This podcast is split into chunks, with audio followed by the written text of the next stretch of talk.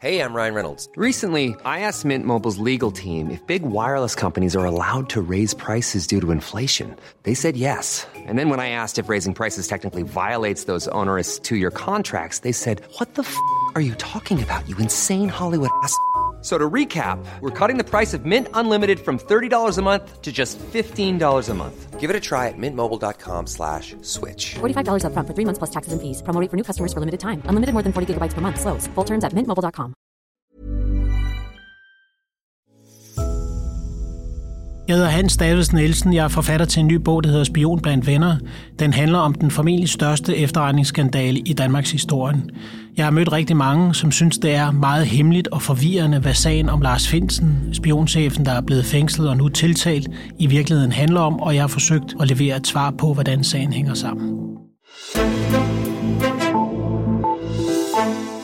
Flere af os danskere skal være organdonorer, og derfor anbefaler Sundhedsstyrelsen, at man indfører et nyt dødskriterie. Men den beslutning den er fuld af etiske dilemmaer, og dem taler vi op i Azure i dag. Jeg hedder Karoline Tranberg. Velkommen til dig, Paula Larein. Tak. Redaktør på øh, vores niche-medie Etik og Tro. Paula, det her med organdonation og blive donor, det foregår jo inde på borger.dk, meget praktisk. Jeg var faktisk lige at tjekke selv, hvordan og hvornår jeg har udfyldt det. Det gjorde jeg øh, den 16. december 2011, hvor jeg har sat sådan en lille blåt kryds i den kasse, hvor der står, ja, jeg vil gerne donere øh, mine organer efter min død. Har, har du været inde og tage stilling? Nej, Nej. det har jeg aldrig. Jeg har tænkt på det rigtig mange gange. Jeg synes, at det er super sejt, at du har gjort det. Tak, Paula. Og, ja, og jeg har det sådan, at det bør man jo gøre, og det skal man gøre. Og hver gang jeg ligesom skal konkret til at tage stilling, efter jeg for eksempel har læst noget eller skrevet om organdonation, så tænker jeg hver gang, nu skal jeg også til at få det gjort. Så er det som om, der er et eller andet, der blokerer, og så kan jeg alligevel ikke. Jeg ved, der er et eksempel. gjort. Jeg ved, der er Mhm. et eksempel på en historie. Vil du ikke lige fortælle Jo, om den? men det seneste er jo i forbindelse med, at jeg har skrevet om organdonation nu, og øhm, så popper historien om Josefine, som var 15 år og døde sidste år, mens hun ventede på at få et hjerte. Hun var på toppen af listen. Øh, hendes øh, far, Mads Sebolov, er faktisk den, som øh, har fået et borgerforslag igennem for at få ændret øh, kriterierne for, hvornår man øh, er organdonor. Og øh, når jeg læser hendes konkrete historie, det der med, at hun fik, øh, hun fik en halsbetændelse, som hun havde haft et stykke tid osv., så, videre, så viser det sig, at hun måske har en, en autoimmun sygdom. Og, men det, hele, det ene med det andet gør, at hun pludselig får en hjerte, hjertesvigt øh, og kommer på toppen af listen for øh, dem, der skal tage imod et hjerte øh, i Skandinavien. Og det når hun ikke fordi der er ikke nogen donorer, der lige øh, kan øh, levere et hjerte til hende. Og når jeg læser sådan en historie, så bliver man faktisk grebet om hjertet, og man tænker, nu må man da også, fordi jeg har da et princip om at ville min næste det bedste. Mm. Øhm, og jeg synes, det vil være en næste kærlig ting at gøre, at donere sine organer. Men når man skal til det der med at tage stilling til sin egen død og hvad der sker efterfølgende, så begynder der jo masse tanker at dukke op. Ja, hvad med de pårørende? Hvad vil de synes osv.? Da jeg første gang læste om det her nye begreb, det her nye dødskriterie, som Sundhedsstyrelsen de anbefaler at øh, indføre, man kalder det cirkulatorisk død, der var overskriften noget i stil med, Sundhedsstyrelsen vil indføre et nyt dødskriterie. Jeg tænkte, det lyder ret vildt. Øhm, men det handler om det her med, at man altid har arbejdet med begrebet, der hedder hjernedød, så man kan donere sine organer, hvis hjernen er død, men nu skal man også kunne det, hvis hjertet er dødt. Vil du ikke bare lige starte med at sætte nogle flere ord på? Hvad betyder det at være hjertedød? Ja, altså, øh, faktisk skal man lige vente den om, for jeg kan faktisk huske debatten, dengang man indførte hjernedødskriteriet, og det var i 1990, mm. hvor det pludselig blev lovligt, at man fjernede organer, når nogen var hjernedød alene. Før da var det hjertedød, der egentlig var sådan dødskriteriet.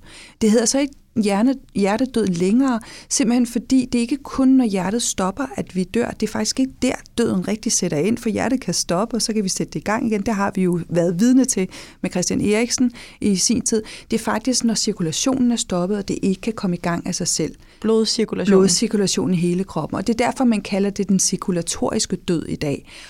Og det, man vil indføre, det er, at man kan tage organer, når den cirkulatoriske død er indtruffet. Og det er teknisk meget sværere end det med hjernedød. Altså fordi øhm, der skal noget mere til for at finde ud af, om man er rigtig død. Det kan godt være, at hjernen måske stadig har en funktion. Og det hele handler om, okay, hvornår kan man ligesom sige, nu er vedkommende så død, at hjertet ikke spontant går i gang igen, så kan vi godt tillade os at sætte nogle procedurer i gang, som gør, at vi kan tage organerne. Og det er ikke lige så simpelt som ved hjernedød, fordi ved hjernedød, der ved man bare, at der kan hjernen jo ikke generere noget i resten af kroppen, så nu er du rigtig død død. Og så kan vi tage organerne, fordi du måske stadig har cirkulation, altså blodforsyning til dine organer. Øhm, den anden vej rundt er en lille smule mere øh, svær. Mm. Men det, grunden til, at man gør det, er jo, fordi man har brug for organer. Mm. Altså, fordi Josefine jo langt fra den eneste, der sidder på en venteliste, øh, og som ikke når at få et, øh, et organ. Hvor stort er problemet øh, med ja, organdon? Jamen i, da, i Danmark, der, der øh, har man årligt omkring øh, 400-500 patienter, som sidder på venteliste til en transplantation, og det er jo forskellige ting, de skal bruge. Langt de fleste af dem venter på en nyre. Øhm, men øh, i, jeg tror, det var udgangen af 2021, der stod små 400 personer på en venteliste for at få et organ. Og det lyder måske ikke af rigtig mange ud af 5 millioner, men det er mange mennesker, som jo, altså hvis du går ind i hver eneste case, tænker over, at det er et menneske, som kunne få et rigtig godt liv, hvis der var vedkommende fik en, øh, et organ fra nogle andre. Og der er jo masser af mennesker desværre, der dør på alle mulige måder af ulykker osv., som ikke har truffet øh, en beslutning omkring det med organdonation. For eksempel mig, øh, som måske kunne være med til at hjælpe et andet, en andens liv. Paula, årsagen til, at vi taler om det her, det er jo, fordi politikerne allerede i 2019 blev enige om, at man skal indføre et nyt dødskriterie. Hvorfor er der ikke sket noget endnu? Ja, altså det har åbenbart taget nogle år for Sundhedsstyrelsen at sætte sig ned og skrive nøjagtigt, hvordan så noget skal foregå, fordi det skal der jo også være regler for. For en ting er, at politikerne er blevet enige om, at det er en god idé, at vi også udvider til det her dødskriterium, som man har i andre lande, øh, og siger, okay, det skal også ved den, ved den cirkulatoriske død, at man skal kunne orga, øh, donere organer. Og så har man jo bedt Sundhedsstyrelsen om at finde nogle anbefalinger. Og det er de anbefalinger, som er kommet i høring nu. Øh, simpelthen selve den proces, der skal til for, at det foregår ordentligt. Og der er masser af overvejelser i det, og der er masser af beslutninger, øh, som er forskellige i det. Og, øh, og det er det, som nu er sendt i høring øh, indtil den 11. november. Og allerede inden at det blev sendt i høring, så havde vi jo faktisk et indlæg i Altinget fra det etiske råd, som er en lille smule bekymret ved den her indførelse. Og der er flere ting, de er bekymret over. Øh, det ene er, at, øh, at man uden videre går fra øh, hjernedødskriteriet til cirkulatorisk død, øh, med det samme samtykke, som organdonoren allerede har givet. Altså det lille kryds, du har lavet. Mm. Øhm, skal det man, også gælde for... Ja, ja, skal det også gælde ved en anden type død. Og, og umiddelbart vil de fleste nok sige, ja, ja, uanset hvordan jeg er død, så skal jeg nok give de der organer væk. Men ved du i virkeligheden, hvad det vil sige at være cirkulatorisk død i forhold til det at være hjernedød? Der kan godt være nogen, der sidder og tænker, hov, nå nej, det er jo en helt anden måde at dø på. Er de nu sikre på, at mit hjerte ikke går i gang? Er de nu sikre på, at jeg er fuldstændig død, selvom min hjerne ikke er det? Og derfor så, øh, så er de lidt bekymret for, øh, for den periode, der går mellem, at nu siger lægerne, der er ikke mere, vi kan gøre. Patienten er død, og så til, at man øh, tager øh, patienten, kører dem ind i en anden stue og tager organerne for vedkommende. Den såkaldte no-touch periode. Ved den cirkulatoriske død, det der sker, det er, at øh, hjertet er holdt op med at slå. Øh, der er ikke nogen cirkulation naturligt, og for at man skal kunne bruge organerne, er man faktisk nødt til at, at tilføre blod udefra, for at øh, organerne bliver ved med at leve. Når du gør det, kan der jo godt komme noget aktivitet i hjernen, og derfor så skal man faktisk klemme blodtilførselen til hjernen fra i den proces og, og så lade organerne leve. Så det vil sige, at du har en krop, som stadig er varm, som har fået blod tilført osv., men som faktisk er død. Hvordan er det som en pårørende at sidde der i det rum, altså hvor det er, at ens øh, kære lige er død, og man skal træffe en beslutning om, at vedkommende skal donere sine organer eller ej. Og der kan man sige, at ved hjernedødskriteriet, der kan man sidde i flere timer med den hjernedøde og tage afsked til sin pårørende. Her, der drejer det sig om fem minutter. Okay, og er man enig om de fem minutter? Det lyder meget kort tid. Ja, men det er jo lige så, det er så lige det, fordi det er den anbefaling, som Sundhedsstyrelsen kommer med. Og, øhm, og den der no-touch-periode, øhm, det er jo faktisk noget, som diskuteres rundt omkring i Europa, hvor man har det her dødskriterier andre steder i, øh, i Europa. Og alt det her, der skal de her, øh, det personale derude i sygehusene, de skal jo finde ud af, og skifte fra det ene til det andet. Og det vil jo ikke være sådan, at, at man, man ligesom kan have en læge til at erklære sig død, og så nogle, et hold andre læger til at tage organerne. Det bliver faktisk de samme læger og de samme hold, der måske skal Og hvad er skal problemet ved det? Her. Ja, men altså, ja, hvad er problemet med det? Det er jo et etisk dilemma et eller andet sted. Vi har lige forsøgt at redde det her menneske. Nu skal vi lige omstille os. Nej, nu er det her menneske faktisk en, en, en, en, en, en, en krop, hvorfra vi kan tage nogle organer og levere til nogle andre. Altså, det, det er jo også et pres for, for, for personalet. Så, så der skal laves nogle retningslinjer, og det skal man så finde ud af, og alle skal høres, som har noget med det at gøre, af Sundhedsstyrelsens øh, ambition. Men det, som etisk råd gerne vil have, de vil gerne have en, en åben debat, især på grund af det med samtykket. Paula, den her debat om cirkulatorisk død, den er jo forholdsvis ny i Danmark, men, øh, men debatten om organdonation, den øh, blusser op en gang imellem. Øh, sidst jeg selv kan huske, at jeg hørte om den, var fordi der var et borgerforslag, som har fået de her magiske 50.000 øh, støtter, øh, og det foreslog, at man automatisk bliver organdonor, når man fylder 18 år, medmindre man selv fravælger det. Hvad, øh, hvordan er det gået med det forslag? Man kan sige, at det er i fuld proces, øh, fordi det er under behandling i Folketinget nu. Øh, Sundhedsudvalget har lavet beslutningsforslag, beslutningsforslag 197, øh, som har været i første behandling, og som nu er i udvalgsbehandling. Øh, og der er ikke sat nogen dato på, hvornår at det skal endeligt vedtages, øh, vedtages, men jeg tror, at det bliver det.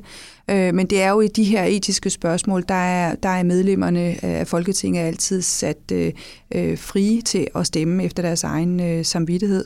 Øh, så må vi se, hvad der sker. Men der er mange andre lande, som har indført øh, aktiv fravalg.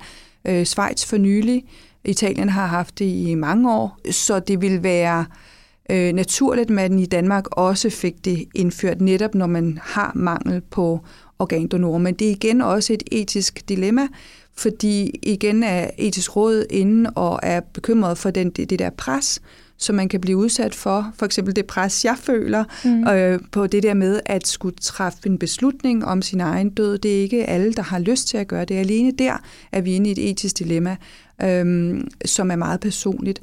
Og øh, så, så øh, jeg tror, at det ender med, at det bliver vedtaget, øh, og så er debatten jo noget med, altså hvordan det så skal foregå, om unge mennesker, når de bliver 18 år, nærmest får det i, i første fødselsdagsgave. Det er det første, du skal tage stilling til, når du er blevet 18 år, det er, vil du være organdonor, eller vil du ikke være organdonor? Øh, og alt det her skal jo foregå med en eller anden form for åben debat, sådan så folk ved, hvad de siger ja eller nej til. Hvis vi skal se på det her lidt bredere og ligesom tale om folketingsvalget, om der kommer nogle etiske dilemmaer, er der så noget, du glæder dig til at følge med i?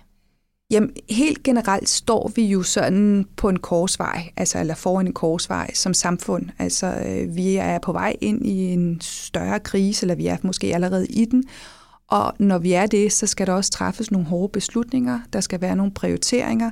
Og al, hver gang man ligesom har har en, en, en hård politisk prioritering foran sig, så er der jo nogle etiske dilemmaer øh, bag og nogle etiske overvejelser. Hvad er det så især tror, for nogle prioriteringer, du taler Jamen, det er især i forhold til arbejdsudbud, det er i forhold til sundhedsvæsenet, det er i forhold til alle former for velfærd. Øhm, fordi man kan sige, når, øh, når truet er tom, så bides hestene, øh, men øh, især i et velfærdssamfund, hvor vi har en forventning om, hvordan vi skal have hjælp, så kan det godt være, at der lige pludselig ikke er mere i kassen, og så skal der træffes nogle hårde beslutninger. Alt det baserer sig på nogle etiske overvejelser, og derfor synes jeg, det er en god ting, at vi begynder at bruge ordet etik, og i det hele taget begynder at diskutere etik, fordi der er kæmpe stor forskel på, hvordan man kan indrette et samfund. Og folk de tænker, ah, at vi har sådan et fornuftssamfund.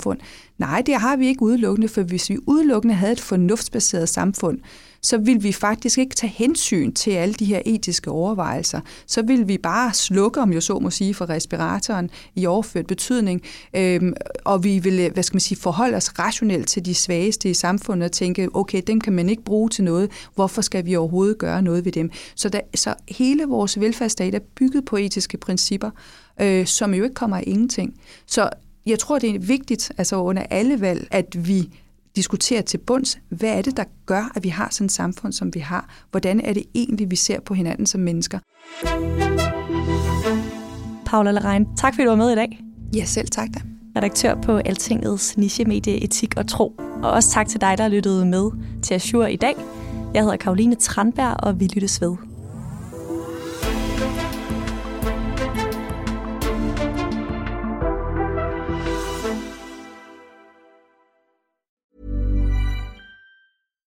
When you make decisions for your company, you look for the no-brainers. And if you have a lot of mailing to do, stamps.com is the ultimate no-brainer. It streamlines your processes to make your business more efficient, which makes you less busy. Mail checks, invoices, legal documents, and everything you need to keep your business running with stamps.com. Seamlessly connect with every major marketplace and shopping cart. Schedule package pickups and see your cheapest and fastest shipping options from different carriers with rates up to 89% off USPS and UPS rates. And with the stamps.com mobile app, you can take care of mailing and shipping wherever you are. Make the same no-brainer decision as over 1 million other businesses with stamps.com. Sign up with code program for a 4-week trial plus free postage and a free digital scale. No long-term commitments or contracts. That's stamps.com. Code program.